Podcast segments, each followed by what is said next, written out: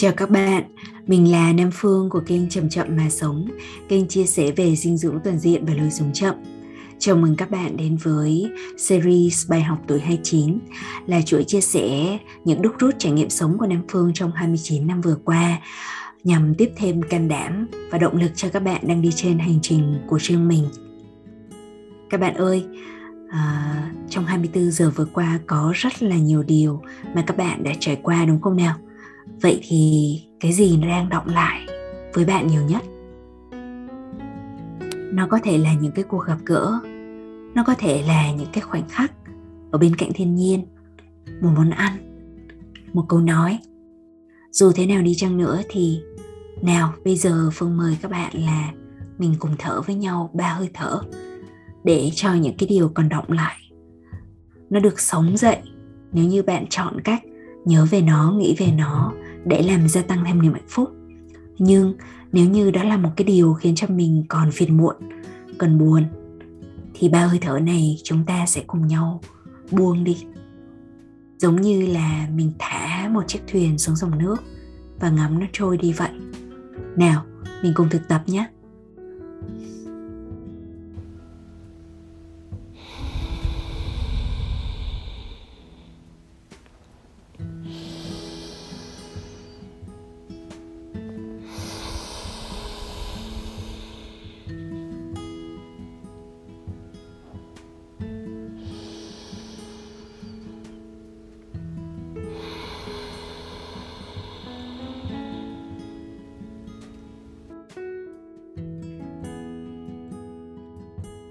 Đó là ba hơi thở mà mình cùng thở với nhau. Cảm ơn các bạn đã cùng thở với mình. Và hôm nay mình mời các bạn cùng thở với mình trước khi đi vào bài học tuổi 29 của mình trong ngày hôm nay. Đó là bởi vì bài học mà mình chọn chia sẻ trong ngày hôm nay nó liên quan đến à, thầy thích nhất hạnh vị thiền sư vị thầy yêu kính của mình cũng như của rất là nhiều thiền sinh khác. Thì à, hôm nay mình viết à, hôm nay mình chọn đọc lại cái bài viết mà mình đã viết vào cái dịp mà mình à, đi dự tâm tang của thầy à, tại chùa Từ Hiếu vào tháng 2 năm 2022 khi mà nghe tin thầy tịch. Và đây là bài viết mà mình kể lại những cái kỷ niệm của mình. À, mời các bạn cùng nghe.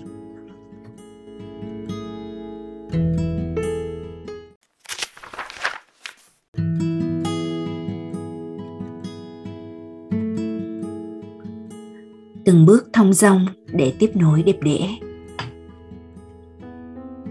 trở về từ tâm tang thầy tại chùa Từ Hiếu, lòng mình hôm nay vẫn còn neo neo bồi hồi. Không chỉ vì đã được đảnh lễ trước kim quan của thầy, mà còn được hòa vào không khí trang nghiêm thành kính của những người học trò đổ về từ khắp mọi nẻo đường. Trong suốt tuần qua, hẳn là đã có rất nhiều câu chuyện vĩ đại và cảm động về cuộc đời thầy được chia sẻ trên mạng xã hội. Tuy nhiên, mình lại muốn chia sẻ những câu chuyện nho nhỏ về những học trò của thầy mà mình đã gặp. Bởi vì dù gì cách sống của học trò chính là những minh chứng sống động nhất về sự tiếp nối thầy. Sau đó còn có câu chuyện về mối lương duyên đưa mình đến với thầy nữa. Hôm thầy tịch mình đang tham gia một khóa tu tại khánh hòa thế rồi khi nghe tin thầy mình lập tức hướng về huế thay vì quay trở lại đà lạt Thế nhưng vì không có chuyến bay thẳng, mình phải bay từ Cam Ranh ra Đà Nẵng, rồi lại từ Đà Nẵng bắt xe ra Huế. Nghe thì hơi lòng vòng một tẹo, nhưng nhờ vậy mà được các anh chị em tăng thân tại Đà Nẵng tiếp đón và trở đến Huế. Dù chị ta túc tại đó chưa đầy một ngày, mình ngạc nhiên vì sự chăm sóc chu đáo, thân tình của các anh chị mà hầu hết là lần đầu quen biết.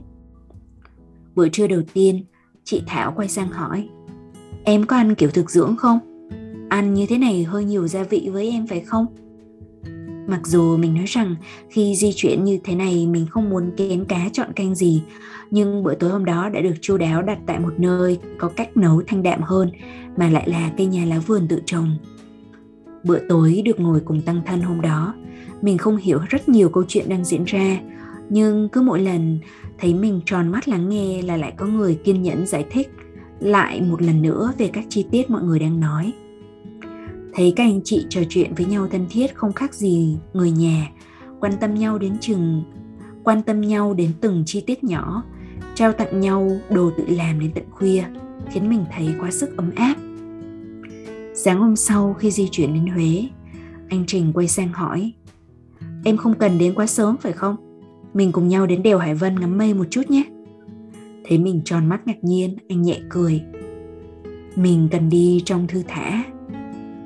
Câu ấy của anh như có thầy trong đó. Mình được kéo về với bước chân và hơi thở, thấy lòng nhẹ nhàng. Thế là chúng mình đã có dịp rẽ vào Hải Vân Quan, cùng ngồi ăn bánh mì và pate chay mà ngắm mây, sớm bao phủ chung quanh. Sau đó đi tham quan chung quanh và chụp ảnh cùng nhau, vui lắm. Năng lượng nhẹ nhàng thanh thản đó tiếp tục được nuôi dưỡng trong suốt mấy ngày sau đó. Mặc dù số lượng người đổ về chùa ngày càng đông, mọi người đều theo đúng di huấn của thầy. Tâm tang được diễn ra trong sự im lặng, trang nghiêm, thanh tịnh, tĩnh lặng và nhẹ nhàng. Không ồn ả với lễ nghi không cần thiết, cũng chẳng cầu kỳ với cờ quạt trống kèn, vòng hoa phúng điếu. Dưới hình thức của một khóa tu im lặng, mọi người có thể tham gia cùng nhau thiền ngồi, thiền hành, ăn cơm im lặng, giám pháp địa xúc. Thầy đã nói rằng ở đâu có những hoạt động như vậy là nơi đó có thầy. Mỗi người đều đeo trên ngực áo lời nhắc, đến đi thông dong. Mình cùng các anh chị khác đã vào bếp để phụ giúp phần nào. Ngay cả ở nơi mà thông thường sẽ ồn ào và nhiều tranh cãi lặt vặt nhất, mình cũng thấy rất nhẹ nhàng. Dù phải chuẩn bị hàng ngàn suất ăn mỗi ngày, không có ai quá cuống vội, ồn ào, nổi nóng như những khu bếp lớn mình từng tham gia. Từ thanh niên trẻ cho đến các dì U70, U80 đều tham gia làm nhiệt tình và hỏi han nhau như trong một gia đình lớn. Mọi người cùng khẽ khàng chia sẻ về xưa ông như một người ông lớn của gia đình chung, vừa kính cẩn mà vừa rất gần gũi, ấm áp. Các anh chị em nhẹ nhàng trò chuyện hỏi han, rồi cùng sắp xếp hỗ trợ lẫn nhau, vì xung quanh từ hiếu, các chỗ trọ đều đã kín người. Mình ngỡ là phải tự túc ra xa xa. Thế nhưng, các chị giúp mình được chia sẻ phòng với một người nữa ngay gần đó. Chủ nhà trọ cũng tạo điều kiện tối đa cho phép các học trò của thầy được tự động chia sẻ phòng với nhau. Từ những khu nhà trọ như vậy 4 rưỡi 5 giờ sáng, đều sẽ có một đoàn Phật tử lặng lẽ di chuyển đến chùa tham gia thời khóa. Buổi tối đầu tiên sau khi tham gia xong thời khóa, mình được anh Trình chở đi ăn chè Huế. Ngồi bên bờ sông, chúng mình hỏi mỗi người đã có duyên đến với thầy như thế nào. Ai cũng được nghe đến thầy từ lâu, nhưng ai cũng phải trải qua một hành trình riêng để đến được một điểm mà cảm thấy thấm thía lời thầy dạy. Câu hỏi đưa mình về với ký ức trong các chuyến đi với rất nhiều bước ngoặt ngẫu hứng, không tính trước. thank you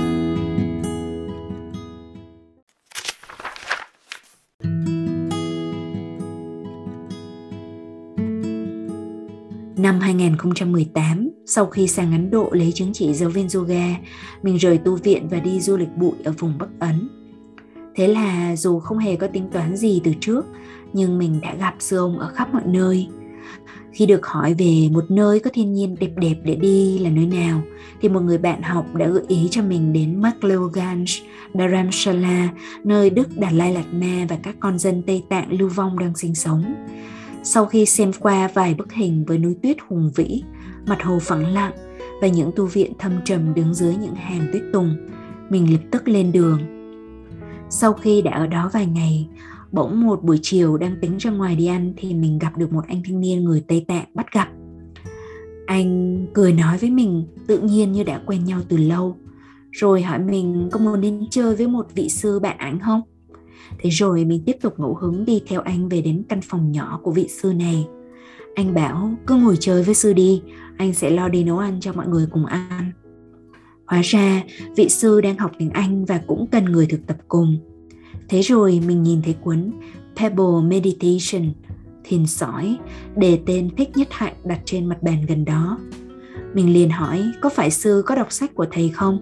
Sư gật đầu bảo, có, rất dễ hiểu, và sư thú nhận là tiếng Anh của sư chưa đủ để hiểu sách của Đạt Lai Lạt Ma nên đọc sách của thầy thường có cấu trúc và từ ngữ dễ hiểu hơn nhiều. Mấy ngày sau, khi leo điện Chiun ở đây, mình muốn tiếp tục thử một môn thể thao mạo hiểm nên di chuyển tới Beer, nơi đã từng đăng cai tổ chức giải dù lượn paragliding cấp quốc tế. Lúc đó tâm thế của mình rất đơn giản. Đến chơi dù lượn cho biết là thế nào. Thế rồi khi đã hoàn thành mục tiêu bay nhảy, mình đi loanh quanh thăm thú và rẽ vào một nơi rất ít người đến là Học viện Lục Uyển, Deer Park Institute, vốn đã từng là một tu viện Tây Tạng nhưng khi mình đến thì Lộc Uyển đã được chuyển thành một học viện vắng vẻ, thanh tao với những dãy tường vàng nhạt in trên nền trời xanh trong. Nhìn ngắm những hình vẽ thiên nhiên đất trời, những thông điệp về thiên nhiên và cả những dãy phòng dài dành riêng cho mục đích tái chế, mình được chạm đến lúc nào không hay. Và đó là lần đầu tiên mình thấy lòng thực sự muốn ở lại một nơi đến thế. Học viện vắng vẻ đến kỳ lạ Thế nhưng qua bản thông báo mình biết trong một hai ngày tới sẽ có một vị sư người Nhật đến dạy một khóa thiền tại đây. Cơ hội đây rồi. Mình liền quyết định sẽ tham gia khóa thiền vì nghĩ rằng chỉ có cách đó mới có thể có cớ được ở lại đây. Hôm trước trong một bài viết khác, mình đã kể ngắn gọn về việc một người không quen biết chỉ trong 15 phút nói chuyện đã có tài trợ cho mình một chuyến xe đi lấy giấy phép. Đó chính là giám đốc tại học viện này dù lúc nói chuyện với chú vẻ ngoài giản dị và cách không ngại ngùng ngồi bệt xuống các bậc thang bên cạnh mình khiến mình tưởng chú là chú bảo vệ trong lúc đợi khóa thiền diễn ra mình xin chú được vào thư viện và hỏi chú gợi ý cho mình vài cuốn sách để tìm hiểu căn bản về đạo phật. Cứ ngỡ chú sẽ giới thiệu sách của đức đạt lai lạt ma. Ai dè chú giới thiệu cho mình hai cuốn thì một cuốn là cuốn đường xưa mây trắng của sư ông thích nhất hạnh. Hai ngày sau, khi nhà sư Nhật dẫn đoàn đến, mình được tham gia một khóa thiền thật kỳ lạ.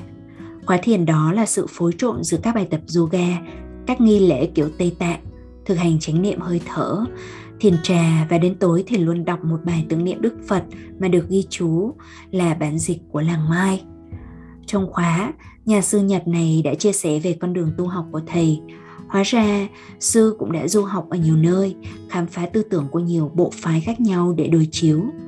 Thế nhưng, không phải ngay từ đầu sư có ý định đấy mà chỉ đơn thuần thực tập theo đúng những hướng dẫn trong truyền thống bộ phái của mình.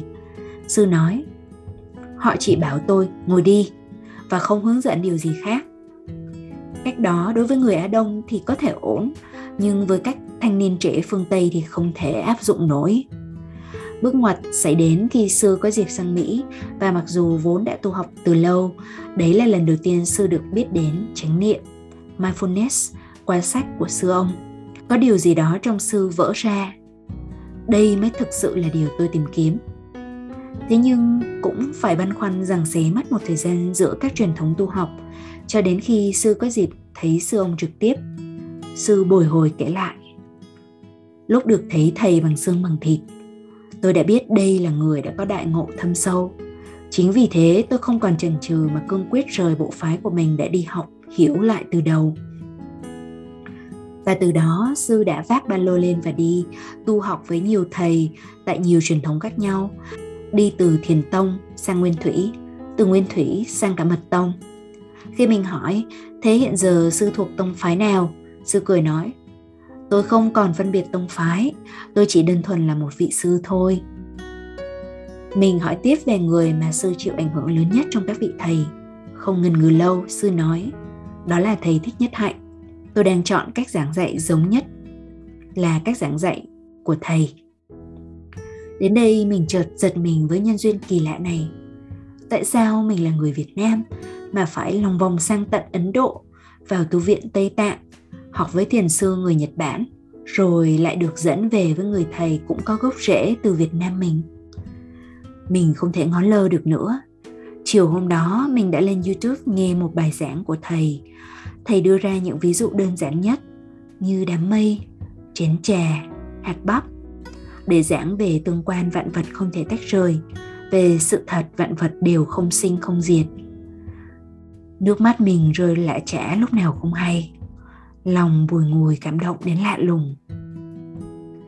Và đó là cách rất kỳ lạ mà nhân duyên dẫn dắt mình đến với lời dạy của sư ông. Khi trở về việt nam sau chuyến đó mình mới thực sự nghiêm túc với việc thực tập thiền hàng ngày.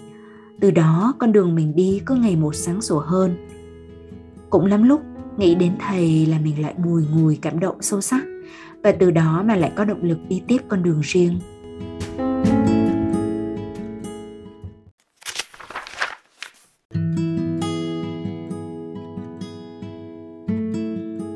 Đến thời điểm hiện tại, khi nghe tin thầy tịch, mình thấy lòng thanh thản. Thanh thản vì thầy đã thực sự đến đi thong dong trong kiếp sống này và vẽ nên một đường tròn trọn vẹn thanh thản vì được chứng kiến tăng thân thực hành theo đúng di huấn đẹp đẽ của thầy qua bước chân hơi thở của mỗi người. Thanh thản vì mình đã thấy mình đã được để lại quá đủ điều kiện để hạnh phúc. Ngẫm lại 29 năm qua, cứ mỗi lần chịu cất bước ra khỏi giới hạn cũ của chính con người mình và hành xử dễ thương, cởi mở, mình luôn được dẫn dắt đến đúng điều mình cần. Như lời thầy dạy, trong thời thanh xuân mình đã có tư tưởng, lời nói, hành động đã đi luân hồi rồi. Nó đang có mặt ở trong vũ trụ, trong thế giới. Nếu mình nói những câu dễ thương, những hành động dễ thương, có tư tưởng dễ thương và từ bi là mình đang được tiếp nối đẹp đẽ, chứ không phải chết rồi mới đi luân hồi. Vậy, nhọc công tính toán quá nhiều làm chi? Thôi, cứ thong dong từng bước.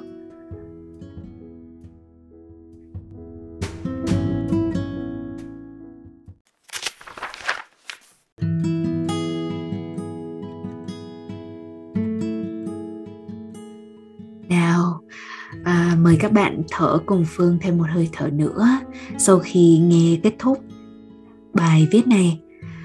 À, khi mà đọc bài viết này thì tự nhiên bản thân mình cũng được sống lại rất là nhiều những cái kỷ niệm tuyệt vời từ cái chuyến đi tham dự tâm tang à, đến uh, từ hiếu tại huế và cho đến chuyến đi mà mình hồi tưởng lại cách đây cũng phải 4 năm rồi, năm 2018 khi mà mình đến Ấn Độ và mình đã đi vào tu viện Tây Tạng à, học với người thầy Nhật Bản và bắt gặp lại những cái tư tưởng của một thiền sư người Việt Nam.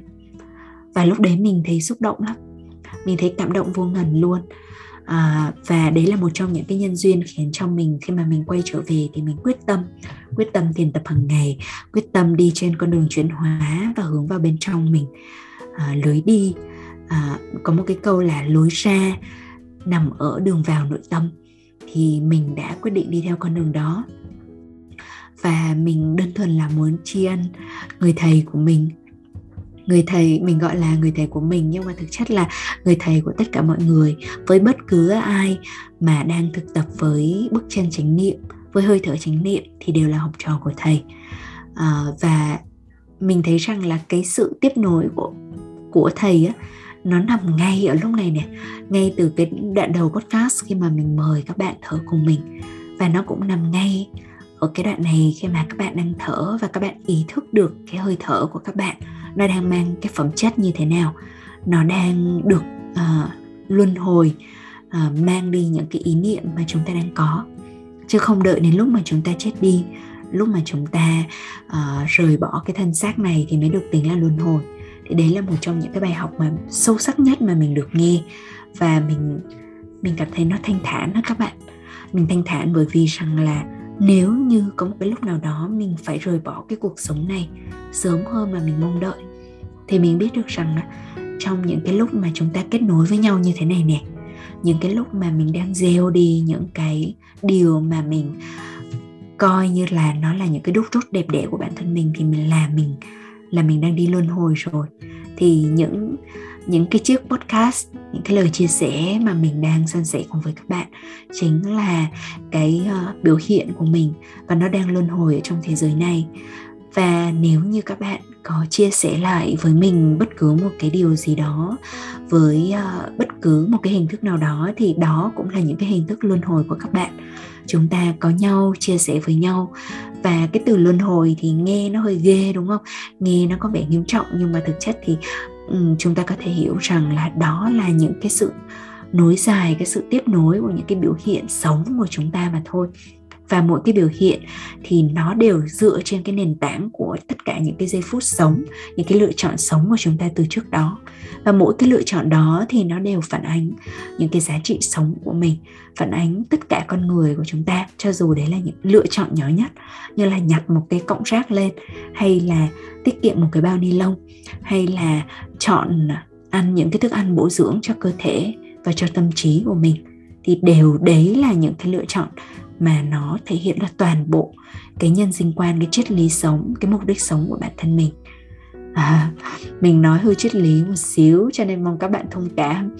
À, thì bây giờ là đến lúc kết thúc podcast rồi. Mong rằng các bạn vẫn đang có những hơi thở thật là sâu à, có những cái hơi thở thật là an và cảm ơn các bạn rất nhiều đã lắng nghe đến giờ phút này uh, mình sẽ hẹn gặp lại các bạn trong kỳ podcast sau vào mỗi thứ ba thứ năm thứ bảy hàng tuần trên kênh chậm chậm mà sống.